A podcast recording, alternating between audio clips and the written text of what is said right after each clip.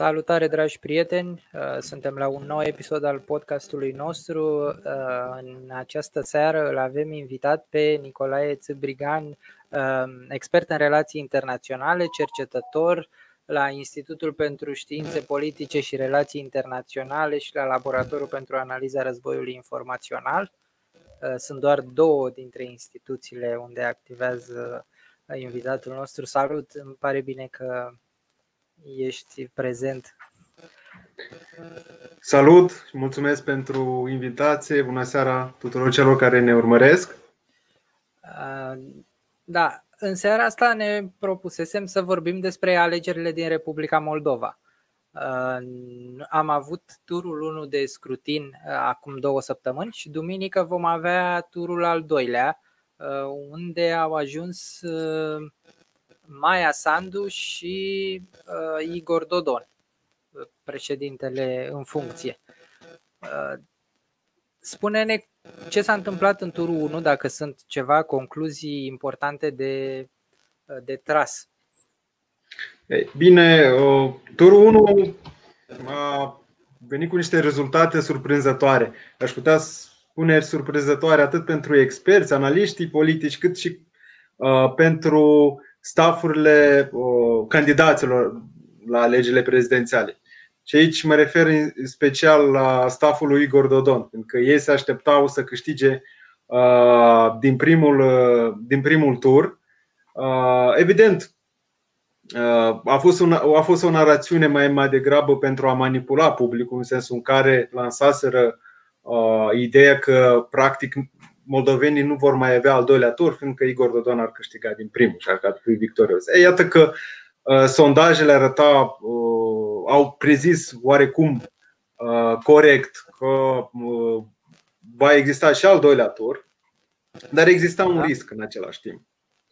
Uh, exista riscul ca aceste alegeri din primul tur să nu fie validate. De ce? Fiindcă uh, participarea la vot în Republică a fost sub așteptări deci dacă ne uităm atent pe cifre, o să vedem că uh, a fost în jur de 36%, asta fără uh, diaspora, uh, care s-a mobilizat intens și astfel a ajuns, a împins ponderea de participare la 42%. Ei, inițial, dacă ne uităm pe cifre, ar fi câștigat uh, din primul tur Igor Dodon, conform sondajelor, însă diaspora care s-a mobilizat exemplar în afarele, uh, la secțiile de vot din afara țării au întors scorul a doua zi dimineață, astfel încât Maia Sandu l-a devansat, devansat pe uh, Igor Dodon cu 3%. Practic, dacă e să luăm ponderea diasporii și să o comparăm cu uh, întregul bazin electoral, o să descoperim că ei reprezintă acum 11% din uh, totalul votanților. Uh, ce e o cifră imensă, deci e o cifră, aș putea spune chiar istorică. N-a mai fost o astfel de mobilizare uh, în, nici în 2016. Și atenție, asta în condițiile de COVID. 19. Da. În condițiile pandemiei și în condițiile în care în unele state, cum ar fi în Grecia, în Spania sau în Franța sau Irlanda, se instituia, instituiseră uh, un lockdown parțial da, da, da. cu anumite ore. Da. Um, uh, câteva concluzii, um, mă rog, preliminare referitor la primul tur e că mulți se așteptau la doilea tur. E indiscutabil da. asta. Uh, totuși existau uh, niște suspiciuni de fraudare referitor la mobilizarea legătorilor din Transnistria în special și a celor din Federația Rusă. Ori înainte de primul tur, Partidul Socialiștilor, care deține puterea uh, momentan acolo, adică au și guvernul, au și uh, guvern. majoritatea în Parlament, nu făcuseră altceva decât să falsifice în mod grosolan, uh, folosind angajați din instituțiile de stat, tocmai acele înregistrări în prealabil ca să determine, ca să forțeze cecul să deschide mai, deschide mai multe secții de votare.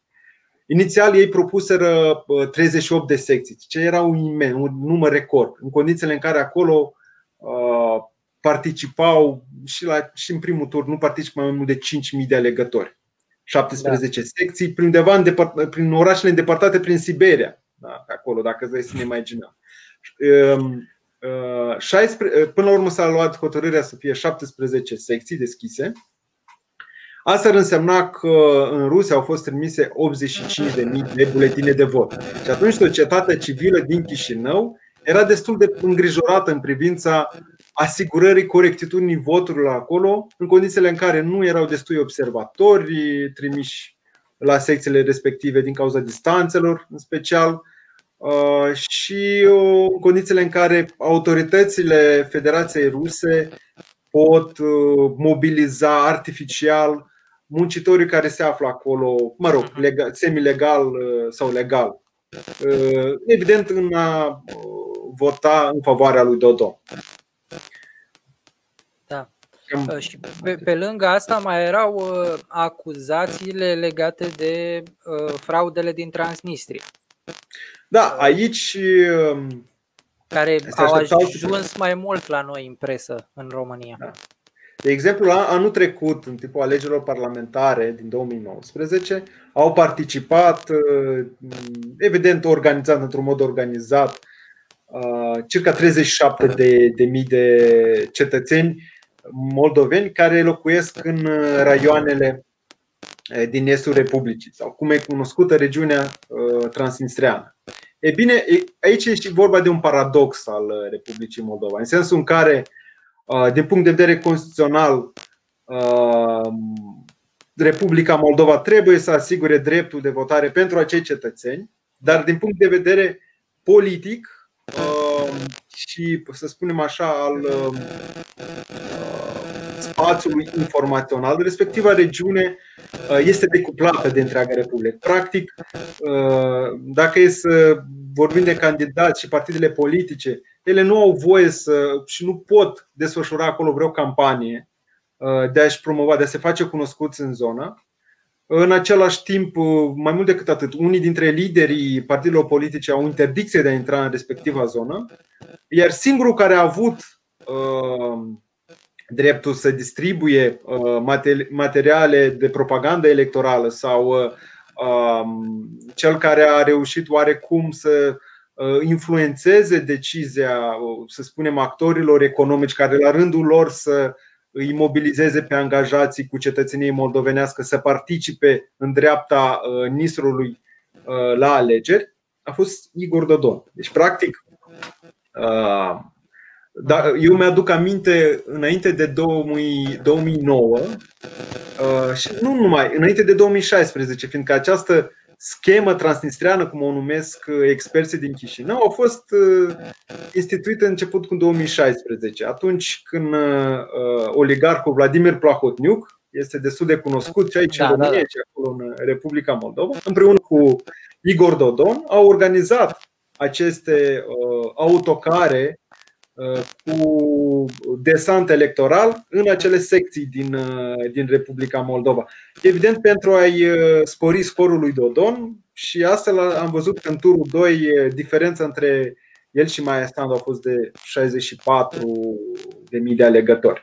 Atunci au votat în jur de 35 de mii, după care procentul a crescut, iar acum se așteaptă ca schema transnistreană să fie mult mai abil reactivată, chiar dacă Comisia Electorală Centrală din de la Chișinău a instituit niște restricții. Practic, uh, alegătorii nu mai au voie să fie transportați pe rute uh, uh, neprogramate, în sensul rute neregulate. Da, da. Practic, și în fiecare autocar trebuie, nu trebuie să fie mai mult de 8 persoane pentru a asigura, evident, da. măsurile de carantinare și de protecție împotriva COVID-19. Dar acest lucru nu împiedică pe cei de la Tiraspol să descopere fel de fel de metode și tehnici de a aduce alegători sau muncitori de acolo care sunt ademeniți cu o sumă de, de 300, 400 de lei, asta ca să ne facem o imagine ar echivala între 30 de euro, 40 de euro sau 20 de euro, fiindcă unor da, chiar da. dacă îi promit 400 de lei, nu primesc banii respectivi și sunt furați da? de cei da. care de organizatori. E bine, da. îi aduc uh, la pod, iar de acolo sunt lăsați să meargă uh, pe jos sau cu mașini uh, autoturisme mai mici câte patru, câte, câte trei, până la secțiile de vot. Și înapoi sunt așteptați în continuare cu autocarele. Și schema respectivă este abil organizată atât de autoritățile de la Tiraspol cât și de, să spunem așa, reprezentanții socialiștilor de acolo. Au fost o groază de filmări cu camera ascunsă sau cu telefoane mobile în care arătau și demascau astfel de practici de fraudare, în care oamenii erau nemulțumiți că nu primesc bani. Iar situ- da, da, da, exact. La o, la o secție din uh, destinată pentru cetățenii din Transnistria, uh, s-a întâmplat și un caz hilar așa. Au venit uh, niște cetățeni nedumeriți și au început să ceară bani de la Comisia Electorală direct acolo, că au votat pe cine trebuie. Dacă e să da. ne imaginăm care sunt proporțiile acestei uh, fraude. Evident că se vehiculează fel de fel de sume, dar acestea circulă mai degrabă sub formă de zvon, fiindcă nu există niște date concrete despre suma cu care Moscova finanțează această schemă transnistriană, dar asta ar echivala undeva la 2 milioane de, 2 milioane de euro. Da. Um, mă rog, am aceste uh, tactici, să zicem, sau aceste metode de fraudare au ajuns și în presa de la noi, mai ales cele din uh, Transnistria. Și e ceva ce uh, poate unii dintre noi și aduc aminte din România anilor 90 poate chiar și la alegerile din 96 au existat în anumite zone astfel de metode de fraudare, nu știu, poate chiar și după, um, dar ce, ce e important este că totuși um, în prezent statul uh, sau guvernul din Republica Moldova este mai uh, puternic decât era acum 5 ani sau 10 ani și reușește uh, să organizeze alegerile în mare parte și spunem 90%, aproape 95, poate chiar mai mult, um, în condiții bune electorale în care oamenii își pot exercita votul. Um, știu că există și observatori din afara țării la, uh, în anumite secții și uh, mă rog, cam toată Europa este cu ochii pe Republica Moldova în aceste săptămâni, uh, mai ales în preajma alegerilor. Um, am vor, ai menționat puțin despre Igor Dodon și despre uh, ce, ce a făcut el sau ce, ce au făcut susținătorii lui în perioada asta. Um, cum a reușit Maia Sandu să coaguleze uh, atât de o parte atât de mare din populație uh, și de ce ar trebui să o susținem pe Maia Sandu pentru turul 2.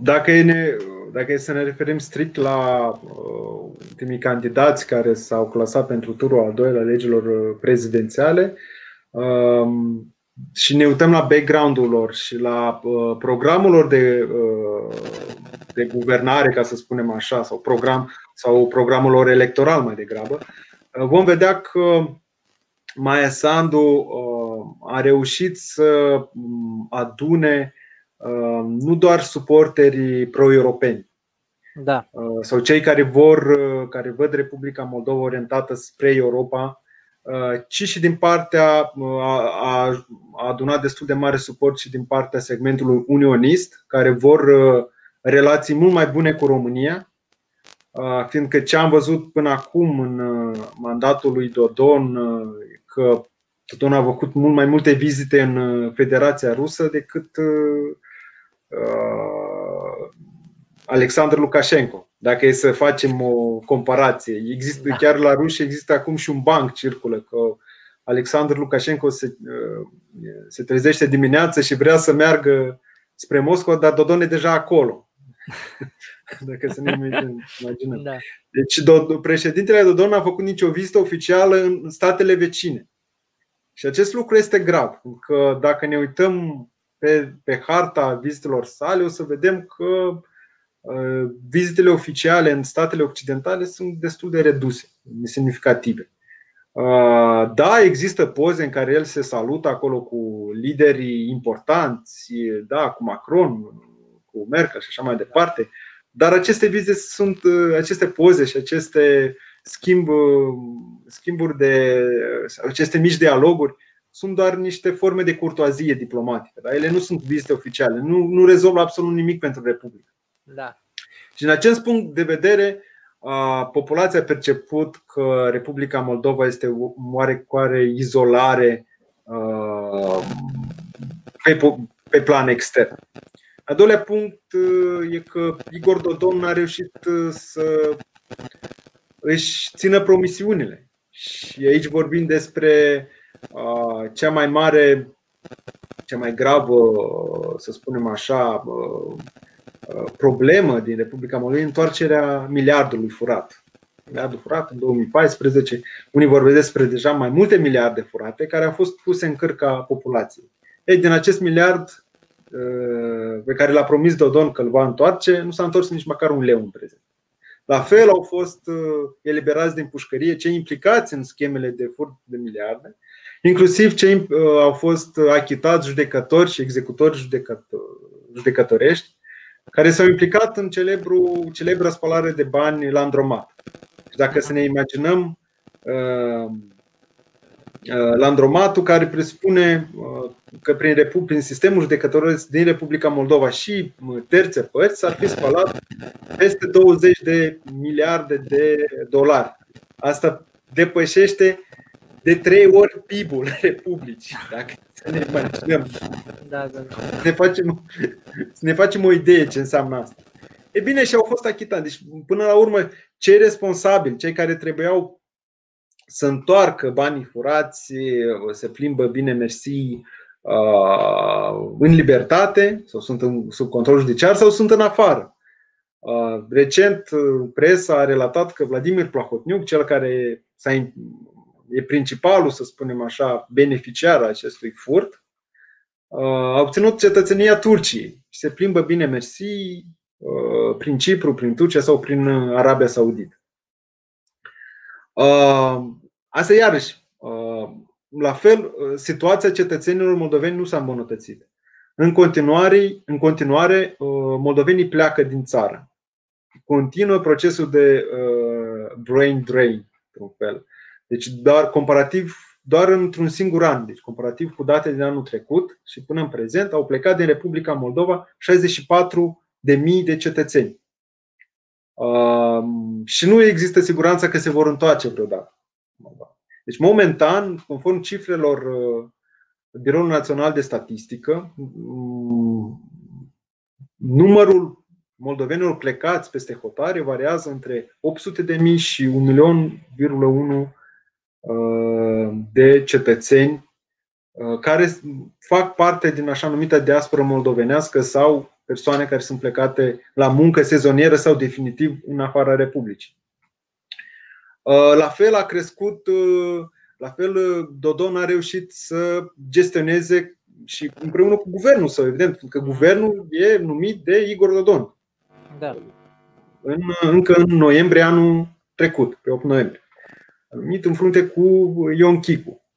Da, Ei, da. acest guvern s-a dovedit a fi unul incompetent, neștiind cum să gestioneze uh, corect criza. Însă și, uh, însuși Igor Dodon a uh, respectat normele de carantină sau normele de prevenire, de îmbolnăvire a COVID-19.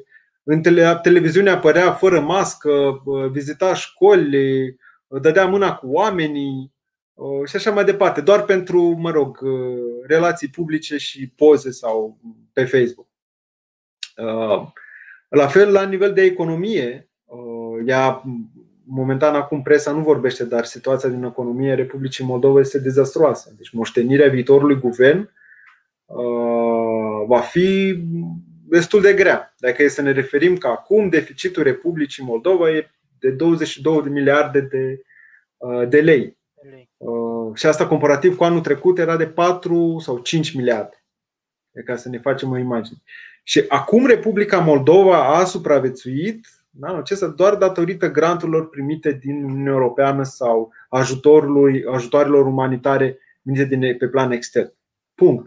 Restul, ce să spun, economia e la, efectiv e la pământ. Ei, to- to- toți, acești, to- toți acești factori cumulați au determinat migrarea electoratului de dreapta spre Maia Sandu și mai mult de atât, inclusiv electoratul filorus uh-huh. sau vorbitori, electoratul vorbitor de limba rusă, care uh, sunt nemulțumiți de actuala guvernare și au văzut în Maia Sandu o potențial de dezvoltare a Republicii Moldova și de a relațiilor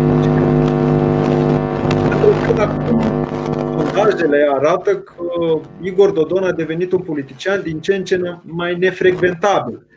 Nu doar la nivelul Republicii Moldova, ci inclusiv la nivelul Kremlinului. Ori am văzut că, la, uh, că în vizitele, ultimele vizitele, vizite pe care le-a făcut uh, Dodon la Moscova, deci mă refer la, mă refer la vizita din august, uh, da. atunci el n-a fost primit de Putin personal. A fost primit de, atenție, vice președinte sau director adjunct sau um, președinte adjunct al staffului administrației prezidențiale. Deci, la nivel diplomatic, această, această întrevedere este una, să spunem așa, asimetrică, dacă nu chiar uh, jignitoare la nivelul unui președinte de țară. Deci, la nivel de președinte de țară, întâlnirea trebuie să se facă uh, într-o manieră, să spunem așa, de, uh, de egalitate în ceea ce privește statutul diplomatic. Da? Trebuie să existe uh, un oare, o anumită cutumă diplomatică în care cel care se întâlnește trebuie să aibă un oarecare statut da, la nivel oficial. Or, Dimitrie Coza, care e numit reprezentant uh, la administrației prezidențiale de la Moscova pe chestiunea Republicii Moldova, nu are acest statut. Este un șef adjunct care îl primește efectiv pe Dodon și singurele succese în ghilimele al lui Dodon e că a reușit uh, să se întâlnească, să, să aibă niște conferințe uh, online cu Putin, la care nu, nu l-au ajutat prea mult și s-a văzut chiar în primul tur al alegerilor. Și aici care ar fi motivele principale? De ce Dodon nu mai are uh, nici măcar ușa lui Putin deschisă? este vina lui, este ceva ce s-a întâmplat uh, în mandatul lui, e o problemă generală?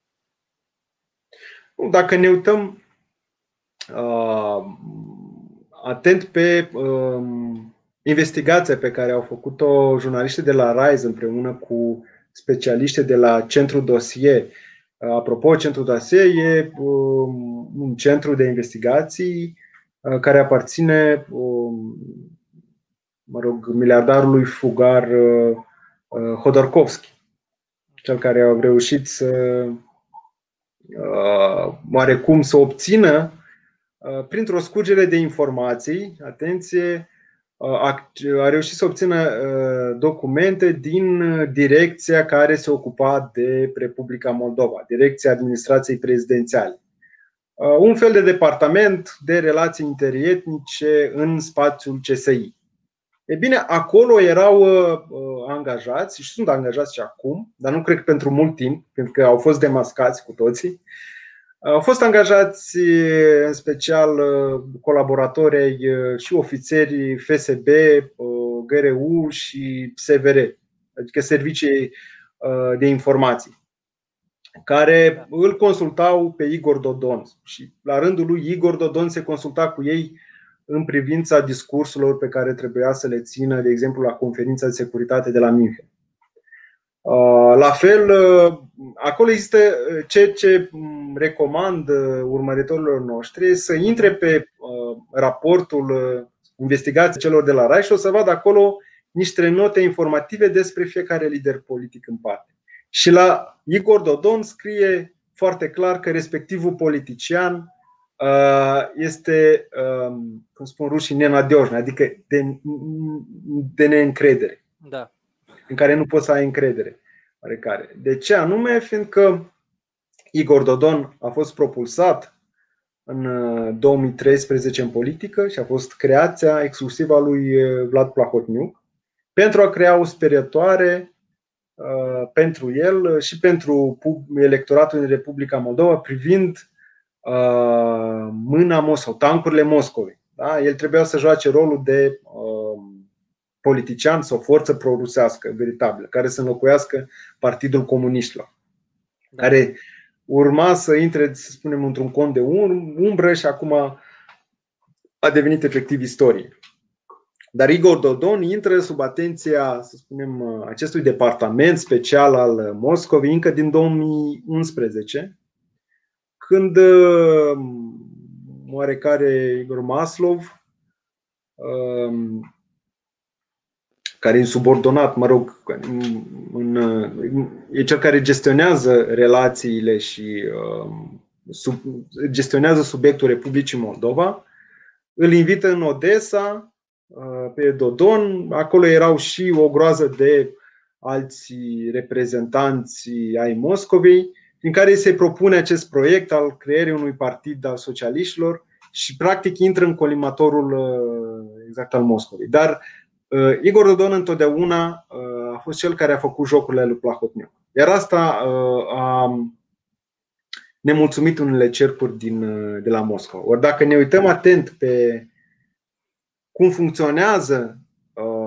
să spunem, aparatul decizional de la Kremlin, Uh, e că vom, uh, și ne vom uita atent la el, e că vom descoperi uh, niște puncte de gravitate sau puncte de interese, grupări de interese, care funcționează împreună ca un ecosistem. Nu e o structură piramidală în care liderul decide tot, ci e un ecosistem în care aceste grupări de interese fie colaborează între ele, fie se sabotează, și între ele întotdeauna există o competiție. Astfel că anumite cercuri de acolo, din uh, Federația Rusă, l-au sprijinit pe Igor Dodon, inclusiv Procuratura Generală, cu care uh, Igor Dodon, de aici ne referim la fostul procuror general uh, uh, Igor Ceaica, cu care a colaborat în ceea ce privește afacerile. Iar acum fratele lui Igor Dodon are afaceri în Federația Rusă, iarăși cu fiul lui, uh,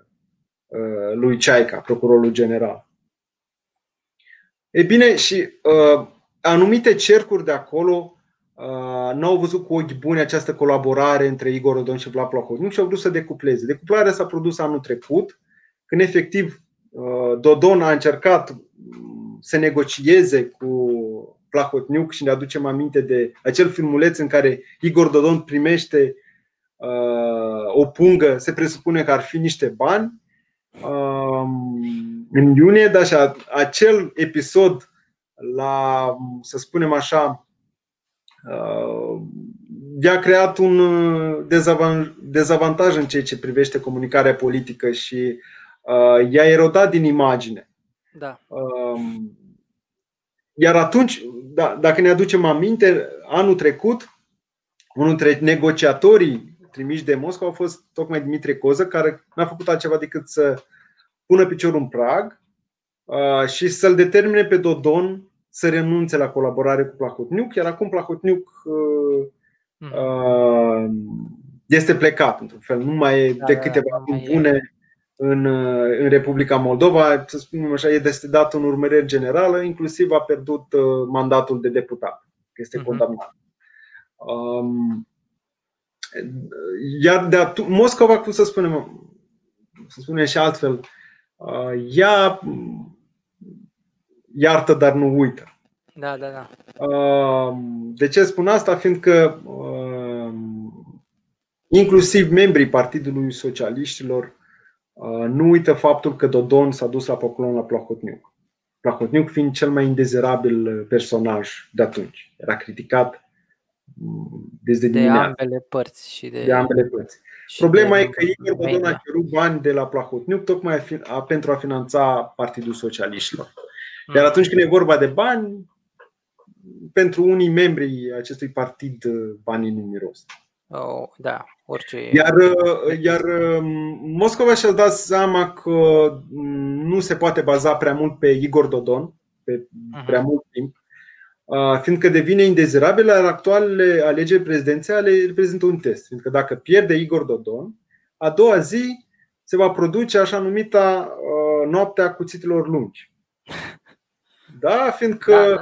vor urma niște epurări la nivel de partid în care aripa pro-Dodon va fi înlăturată și atunci uh-huh. vom, poate că vom asista la o schimbare la fața a Partidului Socialiștilor, Uh-huh. Nu înseamnă că vor deveni automat pro-europeni sau așa mai departe. Pur și da, simplu da, se vor descotorosi de uh, acest personaj care a devenit, sincer să fiu, cu timpul uh, simbol al corupției. Da. Iar uh, jocurile Moscovei sunt foarte clare.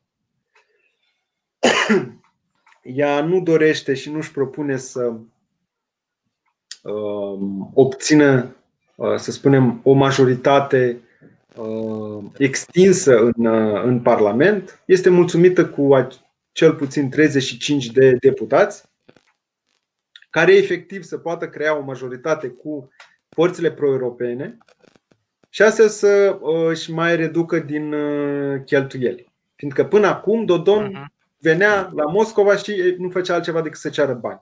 Bani pentru, pentru agricultori, credit rusesc, bani pentru campanie și acum, recent, unul dintre contracandidați a venit cu o dezvăluire în exclusivitate. Într-un fel, uh, se vehiculează o sumă, o finanțare din partea Moscovei pentru campania lui Dodon de 11 milioane de euro.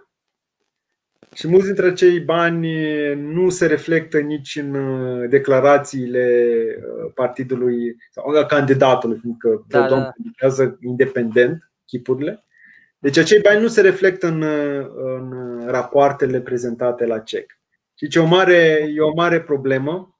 Și acum Moscova l-a sprijinit cu uh, vreo 32 de consultanți ruși, adică mă refer la jurnaliști, la um, specialiști în PR negru, în uh, blogeri, blogeri și așa mai departe, uh, dar care nu, nu l-au ajutat atât de mult sau au adoptat o tactică din asta, să spunem, clasică a dezinformării și propagandei și s-au comportat ca elefantul într-un uh, magazin de porțelană.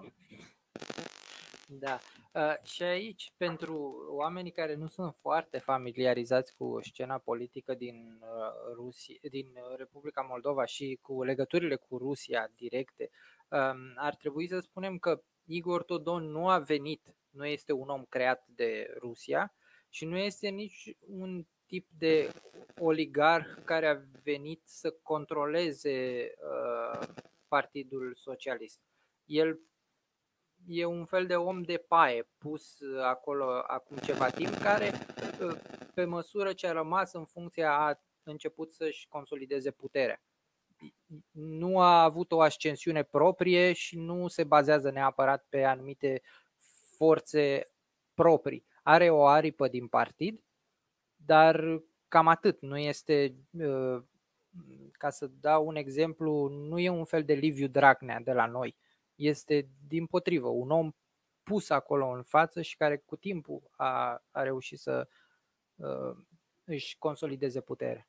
Da, ca să ne facem doar o imagine, Igor Dodon se consulta prin telefon cu absolut toți liderii, nu făcea absolut niciun pas fără a se indica de la Moscova. Iar asta, din punct de vedere legal, este o trădare de patrie. Deci, în calitate de președinte, primești ordine din afară, iar recent, bine, acum câțiva ani, dacă ne referim mai uh, exact, uh, însă și reparația administrației prezidențiale de la Chișinău a fost achitat uh, de un stat din afară, mă refer la Turcia, în schimbul acelor profesori care au fost, bine, n-au fost deportați, că nu pot să zic, au fost efectiv sequestrați și alungați din Republica Moldova și acum Republica a fost condamnată la CEDO. Tocmai din cauza acestor tranzacții pe care le-a făcut și Dodon împreună cu Plahotniuc. Adică și el s-a, s-a implicat în, în această schemă de reparat. Dacă e să ne imaginăm nivelul, nivelul politicii de la Chișinău. Da, așa e. Um, și uh, menționai mai devreme de contracandidații lui Dodon și ai mai um, putem să trecem prin fiecare dintre ei și să vedem cam cu cine ar vota um, cei care au votat cu ei în primul tur. Um, începem cu, cu locul 3, cu Renato Usatăi. Um, către cine s-ar îndrepta votanții lui? Votanții lui știu că sunt puțin mai speciali uh, pe, pe scena politică din Republica Moldova. Însuși Renato Usată este un personaj exotic, să spunem da, așa. Da, da. Dar, atenție, destul de carismatic. Uh, practic, alegătorii lui și acum scorul uh-huh. pe care l-a obținut, e vorba de 16,9%. Un scor neașteptat și pentru el, cred. A fost determinat uh, nu datorită, să spunem, imaginii partidului, fiindcă scorul partidului e sub scorul lui Renato Osat. Da. Și uh, datorită, mă rog, manierei lui carismatice de a se adresa uh, direct publicului, este un vorbitor și de limbă română și de rusă, trece de la o limbă la alta foarte ușor, are o dexteritate ieșită din comun este pe toate rețelele de socializare prezent, inclusiv pe TikTok, nu contează, uh, și a investit destul de mult pe comunicare digitală. A făcut, să spunem așa, o campanie electorală destul de exemplară, deoarece s-a plimbat prin toate raioanele din, uh, din Republica Moldova și uh, ce a dus cea mai mare simpatie și nu doar electoratului pro-rus, că aici există și o mare greșeală și despre care vom discuta, uh-huh. e că a adus simpatiile și a celor care efectiv uh, nu mai suportă pe Dodon, fiindcă în toată campania lui n-a făcut altceva decât să-l troleze offline pe Dodon. Adică a încercat să intre într-o dezbatere neprogramată cu Dodon la o întâlnire de la Fălești, uh, orașul lui natal. Da, da, da și n-a reușit. După care uh, a fost la o dezbatere uh, la ProTV și a venit cu un carton cu Dodon și l-a pus alături. I-a agățat un, o pungă cu o pungă cu baci. A zis că e simbolul corupției din Moldova. Deci a fost, uh, da, a fost așa, o, o campanie. E singurul, e, e singurul care a excelat. Pentru că în restul candidaților n-au avut o comunicare atât de, să spunem așa, emoțională, care să mobilizeze oarecum electoratul.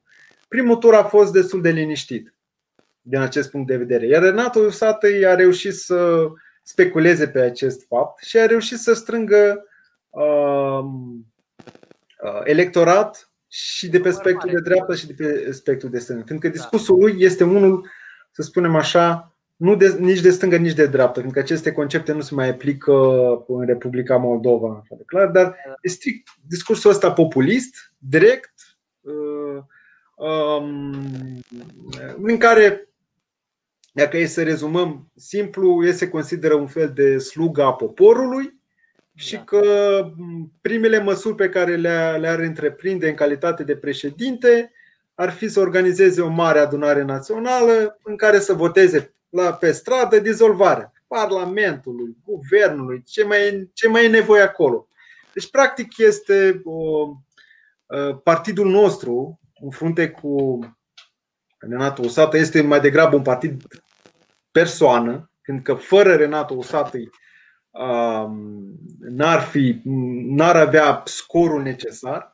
Și atenție, e un lider care e un personaj care a crescut a crescut da. Uh, de la 4-5%, uh, acum la 16,9%, el fiind inițial condamnat în timpul uh, regimului lui Plahotniuc da. și refugiindu-se la Moscova. Iar acum s-a refugiat la Moscova în Republica Moldova deoarece acolo are dosar penal. Pentru că el a fost implicat în fel de fel de scheme da, el e și un de afaceri de afaceri. cu căile ferate rus, ruse. E vorba mm-hmm. despre um, fost, fost afacerist Iacunin. El era unul dintre apropiații lui Iacunin, uh, care Iacunin la rândul lui uh, făceau parte din celebra cooperativă Ozera uh, din Sankt Petersburg, primele cercuri apropiate ale lui Vladimir Putin. Da, da, da.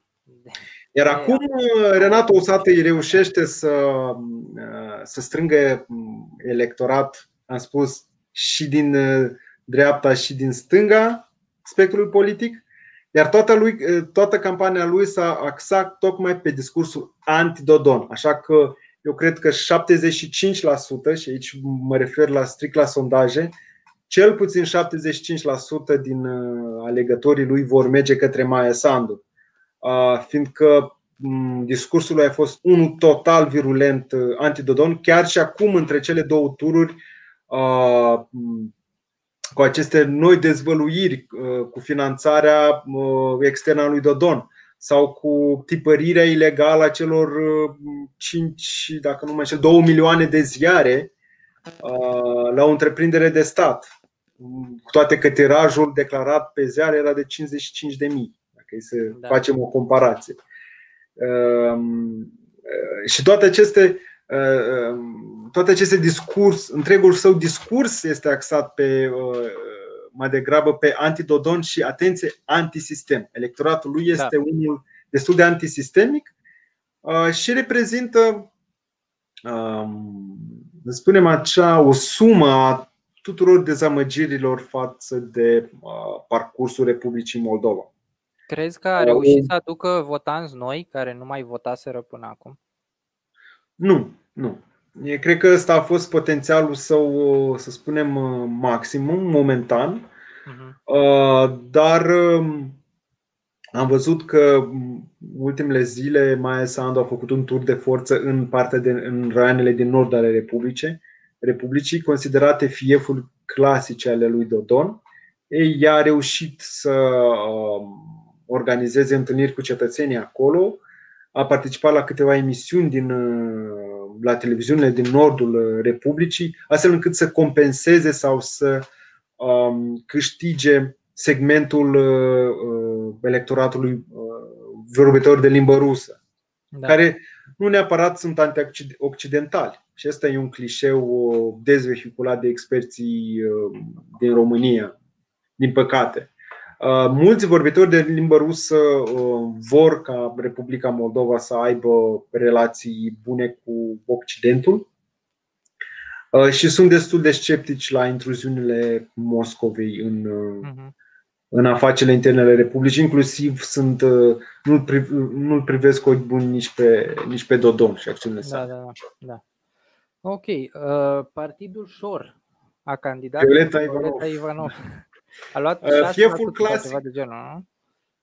Fieful clasic uh, al Partidului Șoi este raionul Orhei, dar ce am, m-am mutat peste date, am văzut că Maia Sandu a reușit să um, obțină un scor destul de bun comparativ cu primul tur uh, din 2016, plus 18.000 de voturi, ceea ce este destul de, de bine. Uh-huh. În sensul că Partidul Ușor este un partid tipic oligarhic, e la fel un partid persoană care se uh, concentrează pe, uh, pe discurs populist, pe alocuri chiar naționalist. Uh-huh. Nu poate fi încadrat nici la pro-rus, pro-european, este un partid uh, persoană, dar care are un electorat destul de disciplinat și ultimele semnale arată că mm, Dodon și Șor ar fi ajuns la o înțelegere uh-huh. și la nivel de Parlament, uh, și aici mă refer la recentele migrări sau transfugi, recenții transfugi din uh, Partidul Democrat uh, da. la, mm, la Pro-Moldova, un grup creat Uh, desprins din Partidul Democrat creat uh, sub, sub fin, mă rog, sub coordonarea finului lui Vladimir Plahotniuc. Deci e uh-huh. pro-Moldova. Din pro-Moldova s-a desprins încă o aripă care se numește acum pentru Moldova și a absorbit gruparea Șor. Deci ca să ne da, imaginăm da, da. Cum, cum ar suna asta.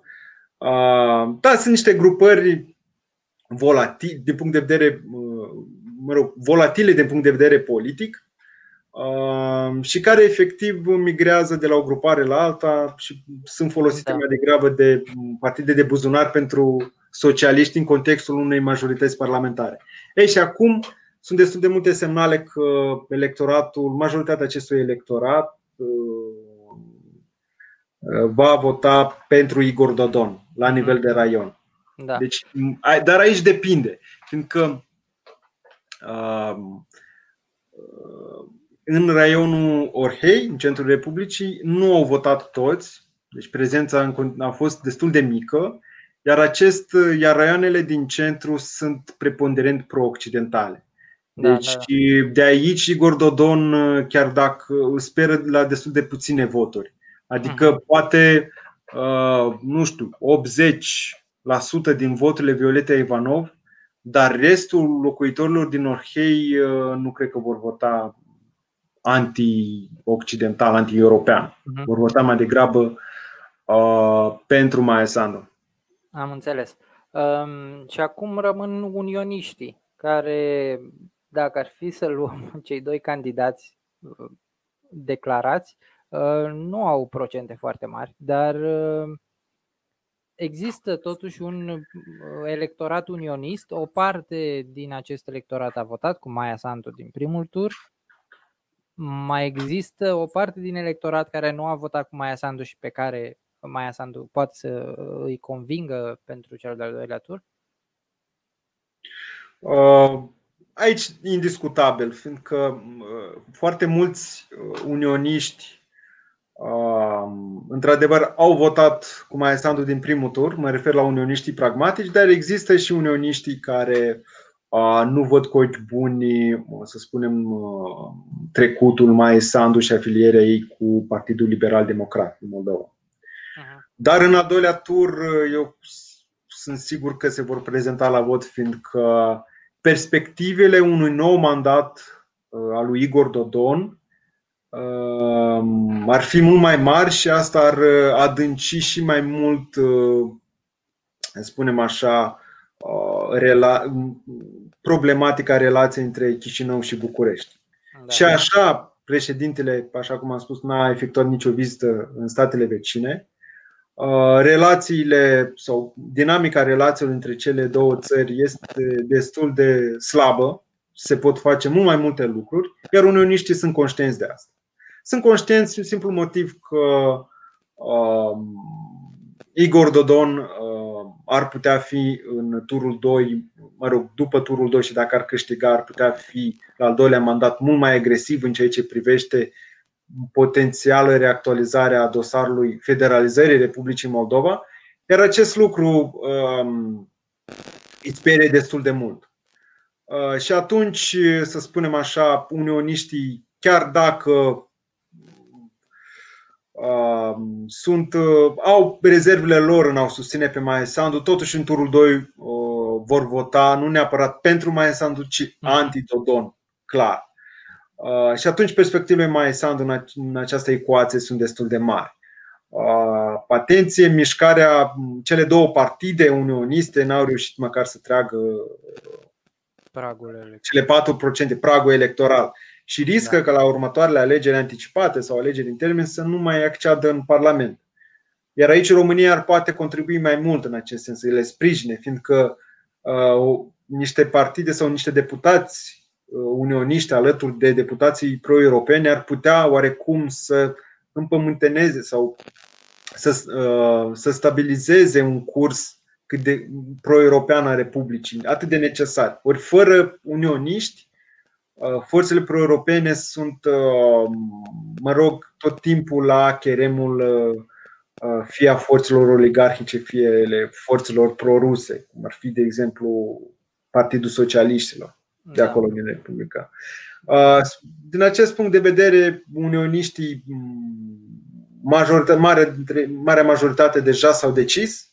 Este un public concentrat mai degrabă în mediul urban, este bine informat și foarte puțini dintre ei, procent aș putea spune infim, vor rămâne acasă, nu vor vota. Da, am înțeles. Și o ultimă întrebare, care sunt avantajele pe termen lung sau pentru următorii patru ani pe care Republica Moldova le-ar avea dintr-o uh, mare coaliție între uh, Partidul Mai Sandu și Partidul Socialiștilor?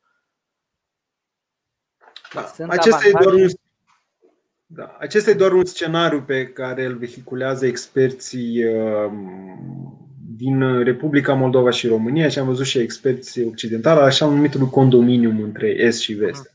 În sensul în care e vorba, dacă e să vorbim uh, de reactualizarea, reactualizarea acelei coaliții uh, nenaturale, să spunem, uh, de anul da. trecut, între da, da, da. socialiști și uh, blocul acum. Um, viitoarele, mă rog, viitoarele scenarii Adică faptul că um, în, în, dacă Maia Sandu va câștiga în turul 2, um, va avea mari bătăi de cap cu viitoarea uh, coaliție care se încropește acum în Parlamentul Republicii Moldova, în sensul în care va trebui să lupte și cu guvern ostil și cu un parlament ostil. Iar perspectivele unei coali- iar în aceste condiții perspectivele unei coaliții est-vest sunt infime, sunt în practic da, inexistente. Da, da. Pentru că eu nu-i văd pe pro-europeni să calce de două ori pe aceeași greblă. Maia Sandu poate veni cu propunerea de a purcede, și aici e una dintre promisiunile ei, apropo, de a declanșa mecanismele de organizarea alegerilor uh, parlamentare anticipate, în sensul în care fie Parlamentul nu se întrunește trei luni de zile pentru și nu poate adopta legi, asta e prima condiție. Apropo, Parlamentul nu s-a întrunit din septembrie. Și ar mai fi alegeri parlamentare. Da. Iar a doua condiție e ca uh, Parlamentul să respingă două nominalizări de premier. Și atunci, da, da, automat, da, în drept să dizolve. parlamentare când ar trebui să aibă loc următoarele alegeri parlamentare? Următoarele alegeri eh, ar trebui să fie în 2023. Ah, ok. Dacă e să vorbim la termen. Da, Dar, da, da, da. Fiindcă în 2019, în februarie, au fost eh, primele alegeri, uh-huh. într-un sistem mixt, apropo, care eh,